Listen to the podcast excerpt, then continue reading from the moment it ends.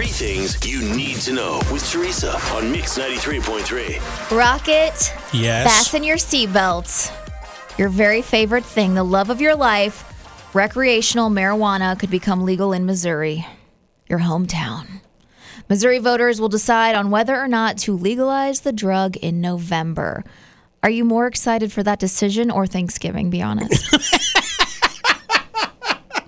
Well, I'm hungry during both, so Ooh, depending on the order of events, it could really work out for you. I think it's going to pass, and here's why: we're one of the only states who ha- who doesn't have this. Uh, I mean, you can go to all the surrounding states and get it recreational without having to pay a license fee of like like a couple hundred bucks. of like exactly, you're like two hundred and forty nine ninety nine, but like that's just off the top of my head. I heard it from a friend. I That's a, a friend of a friend. Yes. I got it. And an Oklahoma Little Leaguer got hit in the head. Thankfully, his helmet protected him. And what happened next was really cool. He noticed that the pitcher who had hit him with the ball was pretty shaken up, you know, feeling guilty. So he went up to the mound, and the kid that got hit actually hugged the pitcher. Oh, look out. Wow, that is a tough kid right there.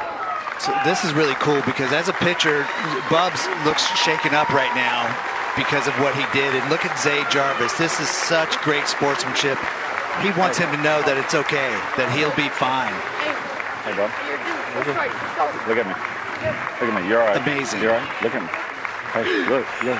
if you get a chance, watch the video. There's so when you watch it, pure emotion of just being kind. I mean, this kid Yeah. really was worried about this kid, and he was like, "Look, it's just a game." And but it's like he could have, you know, hurt that guy. Yeah, check out the video. It's really quick. It makes your heart happy. It's on my Instagram story. It's on Teresa's Instagram feed. It's on Rocket's Facebook. I mean, we shared the absolute crap out of it. It's worth watching. Let your kids watch it. It's it's one the best kindness of uh, sportsmanship I have ever seen from a kid. That's right. And a TikToker who calls herself a holistic life coach is going viral. She posted five tricks to make yourself the quote, most attractive person in the room. So, Rocket, let's see if we do those things, okay?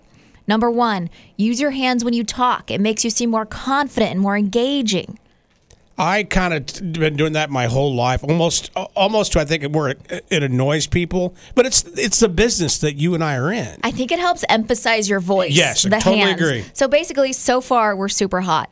Number two, walk around with wet hair. This TikToker claims we tend to think people are hotter when their hair is wet. She didn't say where she got that though, so it could be a total lie. Do you ever walk around with wet hair? uh, all the time till I mean I let it just dry by itself. It's dry when I get to work. I do too, but I kind of look like a wet dog, so I'm not sure I believe that one. I like it much better when I have a blowout. All right, number three, speak slowly. Take lots of pauses when you talk. Rushing through your words makes you seem insecure. Taking your time makes you seem relaxed. Hold on, let me turn the lights out. Okay. Now you're more attractive. Whoa!